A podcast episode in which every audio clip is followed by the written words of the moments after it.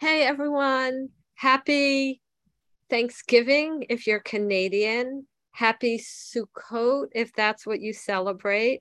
Happy Columbus Day slash Indigenous People Day if you are in America. And a, thought, a happy birthday to my mama today. Today is her birthday. So, that being said, um, we are doing the chapter of Vision for You. And I'm sorry, I forgot to post it in the GroupMe this morning. But if y'all have your big books, we are on page 151.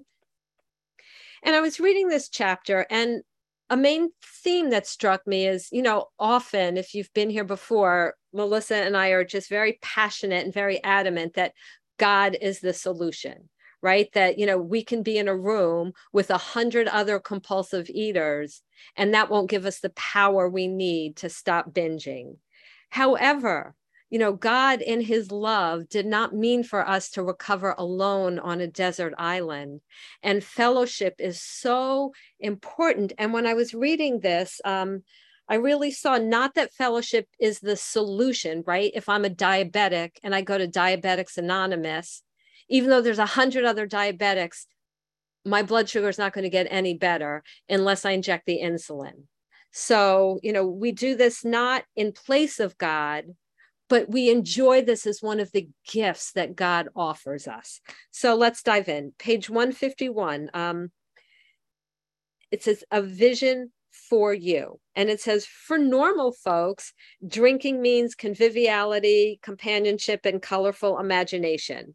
Well, we all know that we're not normal, right? Nothing more needs to be said there. It says it means release from care, boredom, and worry.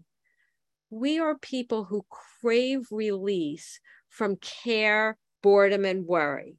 And binging, especially in the early days, gives us relief from it at first. We need to learn to be okay with care, like having cares, the cares of the world, with being bored sometime and worry, like things not always going our way. We need tools to deal with these things so that we don't um, have to eat compulsively or drink or whatever our substance is. And it tells us that for us, once we cross the line and become real compulsive eaters, to me, this, this is so sad. There was an insistent yearning to enjoy life as we once did and a heartbreaking obsession that a miracle of control would enable us to do it. We need to find a way to enjoy life, right? So we we do the work, we, you know, do our inventories, we look at the wreckage we've caused, we've made amends, and now what? And they tell us, okay, this is where you were. You were a subject of king alcohol. Look at that image or the subject of queen food we never um, are in charge of ourselves. It's like there's a big hole in our hearts that's where someone rules, and it's either God, if we choose God, if not, the illness will come in by default, right? The illness isn't a gentleman like God who will say, I'll wait until you choose me and decide to surrender your life to me. It'll just rush in. So it says that's what we were subjects of king alcohol, queen food, and the way it talks about a chilling vapor of loneliness that becomes blacker, right? This illness is progressive and our loneliness progresses. And it tells us about the awful awakening on page 151 to face terror, bewilderment, frustration, and despair. That's the illness. Awa- We're going to have an awakening one way or another. Um, the illness gives us an awakening to terror, frustration, bewilderment, and despair. Or we can have a spiritual awakening where we let God in and God rewires our hearts so that we become less selfish, less concerned with our little plans and schemes, and more like our loving creator. We're going to have one kind of awakening. We have to choose which kind we want or are willing to work for. And page 152, they talk about the person who's going to drink or binge again. And they say it's someone who isn't happy about their sobriety. We need to be happy with our sobriety. We need to like replace the binging with something else. It's not like we've just been saved from binging. we have to be saved into or for something else. And now they really talk about the fellowship. If we're only dry, we're going to end up lonely. I mean, I can lock myself up, right? And stop binging. I actually know someone who did that. She had someone lock her up and said, just give me three meals a day. I mean, we could all stop binging that way. Um, but what kind of life is that? We don't want a life where it's just, you know, we're hanging on with bloody fingertips. We want a life with purpose. And they're saying, okay, fine, I'm willing to stop binging because I can't. But am I going to have a life where it's going to be stupid, boring, and glum? I know I can't binge anymore, but have you a sufficient substitute? And they say a resounding yes. There's a substitute, and more than that, it's a fellowship. And here's what they promise us this fellowship offers us release from care, boredom, and worry. Our imagination will be fired. Life will mean something. The most satisfactory years of your existence lie ahead. So, whether you're 20 years old or 80 years old, the best is yet to come if you do this thing. That's what they tell us. The best is yet to come. And then they say, okay, how? How are we going to find these people? And they say, you are going to meet these new friends in your own community. Guys, local fellowship for a couple of years. Yes, we had to all be on Zoom. And I'm not saying like none of you should ever come back to Recovery Jam, but I tell my sponsees find at least one local meeting near you in person if you can and go to it. Um, you know, I had a I had a problem the other day, like a a medical kind of thing and i i needed some local help and you know as much as who am i going to look at? Beverly in maryland loves me and i'm sure would be happy to help me. She's not going to run over my house but cynthia who lives in the next oh beverly you would? Aw. Um, cynthia who lives in the you know 10 minutes from me she could come over and give me the help that i needed. So you know, yes, this fellowship is great and we want it and we want to nurture it, but we want to be involved in a local fellowship as much as possible. And they say you'll find them because people are dying helplessly like people in a sinking ship.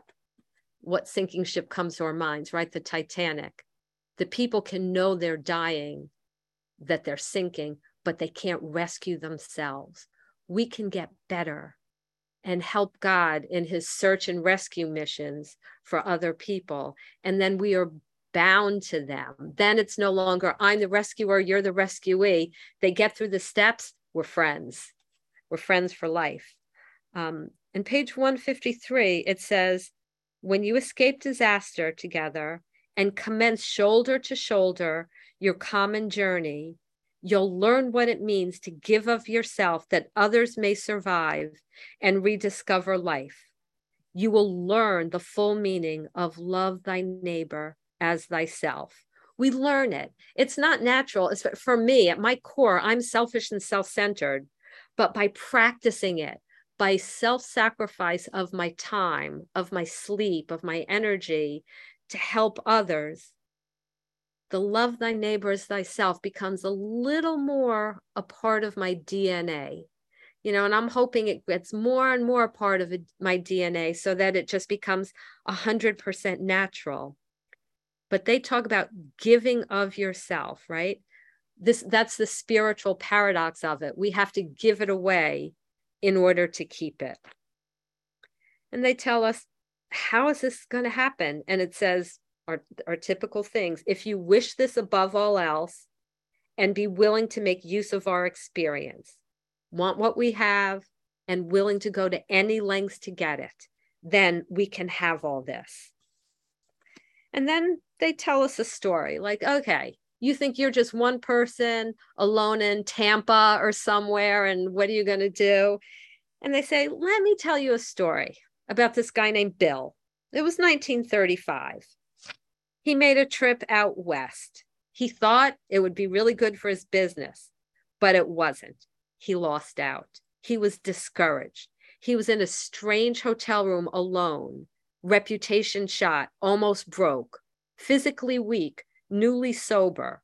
He knew he was in a dangerous situation because he said, um, for some reason, he couldn't go home right away. And he said, unless he had something to drink and hung out with all the people in the bar, he might have a lonely weekend. Again, what sounds more horrible to an addict?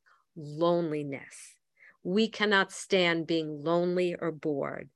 And he said, Okay, I can't drink, but I'm just going to go into the bar, sit with a drink in front of me and not drink and just talk to people. And then he said, he saw it was that old insidious insanity. See, he was protected. Um, back in chapter three, we see the story of Jim, who goes to not even a bar, goes to a diner, a roadside place, and has a sandwich and a glass of milk, and suddenly decides it's a smart idea to put whiskey in the milk. And he ended up in a horrible mess. But here's Bill. What's the difference? How come Bill was protected and Jim wasn't? Because Bill took action. He thought about the other alcoholics. Remember, he's sitting there, he's saying, with a shiver, he turned away from the bar and walked down the lobby to the church directory. Again, we cannot just turn away from food. We have to turn toward something else, a closer relationship with God and helping others. So he turned toward the church directory right? Because he figured he's going to call someone and help someone. So he said, Okay, I'm going to do that. I'm going to find a clergyman. And he said, My sanity returned and I thanked God, right? Always gratitude. And he called, you know, if anyone's heard about this, he called, there were six churches, I believe, listed on the directory. The first five, nothing. Um, so the people who say, well, I'm supposed to make three phone calls a day and I called three people and I got nothing. Mm-mm. He called all six, everyone on the list. And the sixth person was Henrietta Seiberling So let me just tell you a couple things about Henrietta. Um, she was involved in this group called the Oxford Group, which was a spiritual group. And this doctor named Bob used to come to the meetings. He came for a couple years never got anywhere. In fact, he was drinking a lot. Um, and one day he said to Henrietta and the other people there, guys, I think I have a problem with alcohol. I'm a drunk. And, you know, I don't know if they were laughing behind their hands, like, yeah, Bob, tell us something we don't know. But I don't think so, because what they did is they prayed for him. They just prayed for Bob. So that was two weeks before Bill just happened to be in that town. And so Bill finally got hold of a clergyman and he said, I'm, I'm a drunk. I'm in town. If I don't find another drunk to help, I'm in trouble. And the clergyman said, I think this woman, Henrietta, helps people who may have drinking problems. Call her. So he called Henrietta. My name's Bill. I'm in town. I'm, you know, recovered drunk. I need another drunk to help or I'll be in trouble. And she said, We've been expecting you. I always want to cry when I hear that because it's like, We've been expecting you. She knew um, something that I wish I knew better, that I remembered more. Prayer works. Prayer works.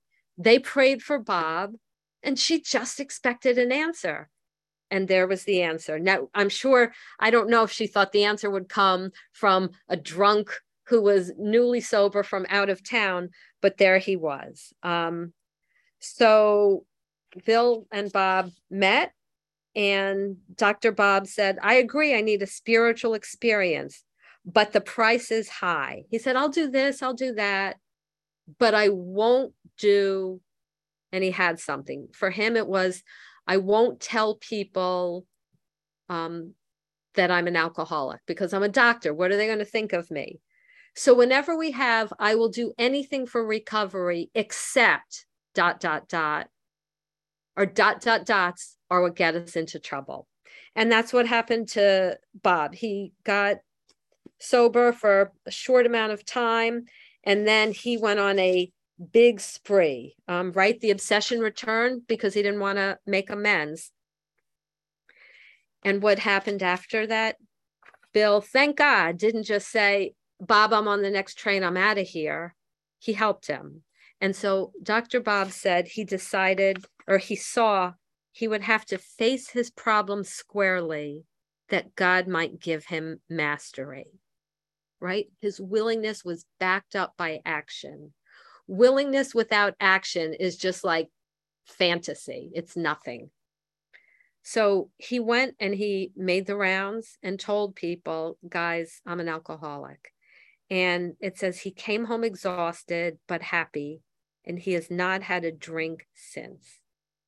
So there's Bill and Bob, both recovered, now shoulder to shoulder, walking this path.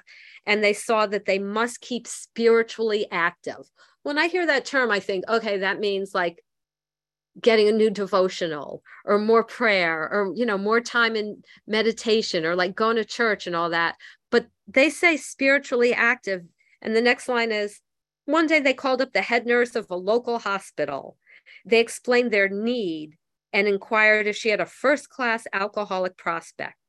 So spiritual activity translates into helping others. And they explain their need, not like, I'm so great. I've recovered. I want to just be like Mother Teresa to all the poor, sick people who are still suffering. No, if I don't have people to work with, I'm in trouble. I'm not that nice you know i don't help people because it's fun well it, okay it is fun and it gets to be fun but even the days when it's not i need to do it so that i don't pick up again. So the nurse said yep we got someone here and they said put him in a private room we'll be down. And then they went and they spent time with him and they talked to him about why he was hopeless they spent an hour, it says, getting an identification with him. Till finally he says, I'm beat. There's nothing I can do. Only then did they talk about the spiritual solution. Only after he said he was beat. And what did he say? He said, From what you tell me, I know more than ever, I can't stop. And it says, Then they spoke of their spiritual experience and told them about the course of action they carried out. Spiritual experience, right? Faith, surrender to God, submission to God's will as we understand it, and work, self sacrifice for the good of others, spiritual principles like honesty, unselfishness. And he says, I used to be strong for the church, but that won't fix it. And here's a line that I think has plagued me and plagued everyone.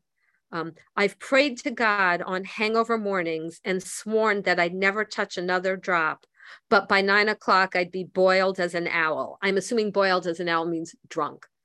I've prayed to God, sworn I'd never do it, and it didn't work.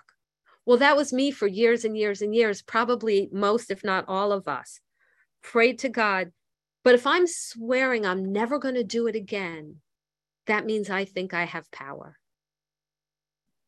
Dear God, I promise you, I'm never going to do it again. That means I think I have the power to not do it again.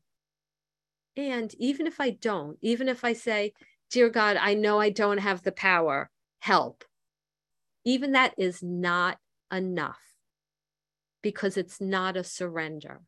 It's like, Dear God, please take care of my food problem, but I'm still going to cheat on my taxes. I'm still going to lie. I'm still going to be selfish. I'm not going to do what I think you want. Um, dear God, remove my food upset. I, I can't snap my fingers or I would. Um, like Santa Claus or a genie in the bottle, come down and do what I want. But that's not what works, and we'll see what does. So here's here's the guy, and he's like, okay, maybe you're right. God ought to be able to do anything. And then he said, He sure didn't do anything for me when I was trying to fight this booze racket by myself alone. So here we have desperation, plus he was getting the right information, plus he was cared for. if the same guys are coming back day after day to spend hours with him, this man felt cared for. Do we do that for our people? Give them right information and make them feel cared for. Then on the third day, just after the third day of talking with this people, he gave his life to the care and direction of his creator and said he was perfectly willing to do anything. You see the difference between I prayed, I begged, and swore I wouldn't do it versus I give my life to the care and direction of my creator. The care only comes if we follow his directions. The care only comes if we follow his direction. And his wife came, and it's like three days, and she said, There's something different already. And the writers of this book says, Yeah, she was right. He had begun to have a spiritual experience. And we talk about that all the time, what a spiritual experience is. It's described on page 25. It says, where the ideas, the values that are once the guiding principle in our hearts are swept aside and we become dominated by a new sets of values and principles. In other words, we start moving from the kingdom of self to the kingdom of God and God just changes us so that it gets to be like kind of fun to help other people. And yeah, we're willing to like forego some, you know, like little pleasure in order to be of use to someone else. Um, it just, first we have to really work on it. And then it just becomes more and more automatic. So, and it says, okay, here's this guy, third alcoholic, and he never drank again.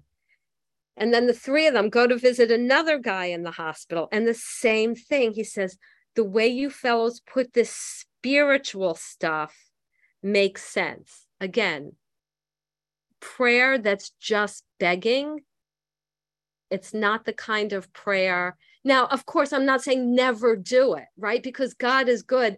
And sometimes, especially at the beginning, that's all we can do. God help. But ultimately, or by step three, we need to make a surrender and it has to be a total surrender. But the irony is, and they talk about this guy on the next page, it says, um, in finding God, he found himself. When we surrender ourselves to God, it's like we get our real selves back. So they keep helping people. So now there's four of them. And they said, Though they knew they must help other alcoholics if they would remain sober, that motive became secondary. It was transcended by the happiness they found in giving themselves for others. It became secondary. Doesn't start out that way. So, you know, if you're just starting to sponsor and you're like, oh, this is hard, this is inconvenient, it's okay. Keep doing it anyway and pray for God to change your heart. And then it talked about what they did. They shared their homes, their slender resources and gladly devoted their spare hours to fellow sufferers. So, do I do that? Do we do that? Am I willing to share my home, um, my resources, my spare time? Right? That's what they did. So, if I want what they had, I have to do what they did. And it says a year and six months later, three of them had succeeded with seven more. I was going to do the math. So 18 months and seven, 18, hold on, 18 months and seven people. So 18 divided by seven is, so they got like, it was like two and a half months to get someone sober. So for three people, that's not like really good odds. Um, but it doesn't matter. We're not responsible for the numbers. We're only responsible for our obedience to God. And it said, barely an evening passed where they weren't happy in their release, hanging out together, constantly thinking how they might help newcomers. And page 160, they said, and they made sure to set aside one night a week where new people might bring their problems. Like healthy meetings um, are solution oriented and that's why we always like to have a q&a at the end so if someone is struggling they can get some help um, they say, okay, they got together. And one of the things they would talk about is if there was a wife there whose husband was an alcoholic, they talk about how he might be hospitalized and approached when next he stumbled. So they actually planned on what to do for the person who might drink again. They didn't say, yeah, wife, if your husband stumbles, we're we're done. No, it's like, how can we help them? How can we help? How can we reach out? What creative approach can we use? They dealt with hard cases and they didn't write people off. And they say, why'd people get better? Bottom of page 160. A practical approach to the problems, right? We do step one, then we do step two. It's very practical the absence of intolerance like it doesn't matter your race your religion what you believe what you don't believe um, informality democracy understanding. It says this is irresistible. So that's how to make a meeting irresistible to have those kind of things. Um, and they said people would leave there thinking okay what can i do to help others? And listen to these beautiful words on page 161 they had seen miracles and one was to come to them. They had visioned the great reality, capital G, capital R, their loving and all powerful creator. I mean, getting to see God in action, and in some cases, getting to see God. And I have a note in the margins. This was a quote from Herb Kay. When we see the great reality, the mosquitoes of life don't bother us so much if I know God exists and God's got my back and God's going to take care of me, do I really care if someone beat me out for a parking space? No. And so they tell us um, if we live this way of life, people will be attracted. It's inevitable. And they say, no one is too discredited or is sunk too low to be welcomed if he means business. So that's the condition. Now, someone doesn't mean business, they're certainly welcome to meetings, but they're not entitled to, sp- to be sponsored, right? We know the requirements to be sponsored. If you want what we have, a spiritual experience based on the steps, and are willing to go to any lengths to get it, then we mean business, and then we can start working the steps. And it says, being wrecked in the same vessel being restored and united under one God with hearts and minds attuned to the welfare of others. So that's my job to attune my my heart and my mind to the welfare of others. And then look how God changes my values. Then the things which matter so much to some people no longer signify much. How could they? Right? How could they? If we're involved in helping people and being part of God's search and rescue missions for others, we're not going to care about some of the littler things in life. And page 162, they talk about feeling the presence and power of God. And they go on to say, okay, sometimes we travel, and when we do, we drop in as often as we can at other meetings. You know, when we go to other places, we go to other meetings that aren't in our hometown. And it says this this does two things. It enables us to lend a hand to be helpful, which is always good, and to avoid certain alluring distractions of the road.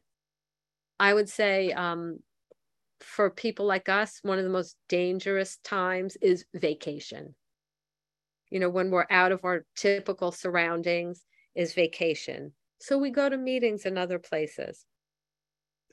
And it says, we're, we're growing, like AA is growing, and so can you. This book will help you. And page 163, they're saying, well, we know what you're thinking. You're saying to yourself, I'm jitter, jittery and alone. I can't do that. And they're saying, but you can. If you're working this program, you have tapped a source of power much greater than yourself, like an oil well. We have tapped into the power and the grace of God. And it says to duplicate with such backing what we've accomplished, right? Helping people is a matter of willingness, right? Being willing to do it, patience, because we're not going to change overnight. And God may not grant us our prayer to have a fellowship in our town overnight. We have to be patient and labor it's work, right? We have to do the work. And so let's see, page 164, they talk about discovering the joy of helping others. And they say, okay, but I will not have the benefit of contact with you who write this book. And they say, eh, don't be so sure. God will determine that. So you must remember your real reliance is always on Him, always, always God first. And then a promise He will show you how to create the fellowship you crave. So that craving for a fellowship is something inside us that that's God given and good. And God will help us with that. And they say, we know only a little, the writers of this book. I would disagree. I would say they know quite a lot. And they say God will constantly disclose more to you and to us. And then they tell us what to do in our morning meditation. Some things are optional, but here's something they tell us. It's a good reminder. Ask him in your morning meditation what you can do each day for the man who is still sick. So when we're praying and meditating, God, what would you have me do for the still suffering compulsive eater? And it says the right answers, the answers will come if, so that means it's a conditional promise, if your own house is in order. If I'm living a dishonest life and I owe resentment, I owe amends and I'm carrying resentment, I can't expect to hear any answers. And then it says, obviously, you cannot transmit something you haven't got.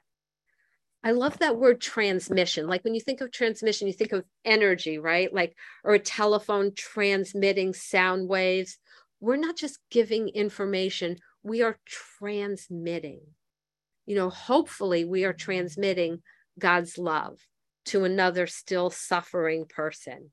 You know, that's what this is about transmission. It says you can't transmit what you haven't got see to it that your relationship with God is right. So that's the condition. And here's the promise. And great events will come to pass for you and countless others. Reminds me of my second favorite line in the big book.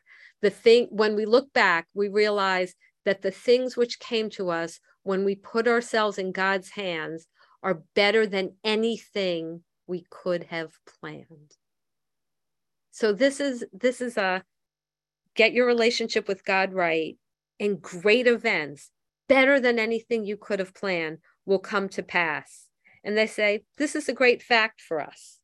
So abandon yourself to God as you understand God. What does that mean? Give God a blank check. God, here's my life. Do what you want. Make me healthy, make me sick. Make I mean, we don't pray to make me sick, but it's like, God, whatever you want. You have my life, you have my health, you have my marriage, you have my career, you have my kids, you have all of it. Give God a blank check. Admit your faults to Him and to your fellows. Admitting them to God isn't that hard. Admitting them to our fellows, that's hard. But that's how we grow in humility, which is the opposite of pride. And pride is something that blocks us from God. Clear away the wreckage of your past, right? We make our amends. We give freely of what we've been given. And then they say, We shall be with you in the fellowship of the Spirit, and you will surely meet some of us as you trudge the road of happy destiny. They say, May God bless you and keep you until then. Like, and I think, until when, right? And I think, you know, they talked about being rescued from, you know, shipwreck and a, a sinking ship. And it made me think of the Titanic. And this makes me think of like Remember the very end of the Titanic, where all the people who are on that ship are like, you know, reunited in heaven or something. And it's like a beautiful ending scene. And maybe that's the future that we have. But we may not have, you know, who knows if that's what our heaven is, but it certainly is our here on earth when we meet this, pro- when we work this program and we get the fellowship we crave, we get a relationship with God, and we get the removal of the food obsession. That is quite a vision for all of us. And with that, I pass. Thanks.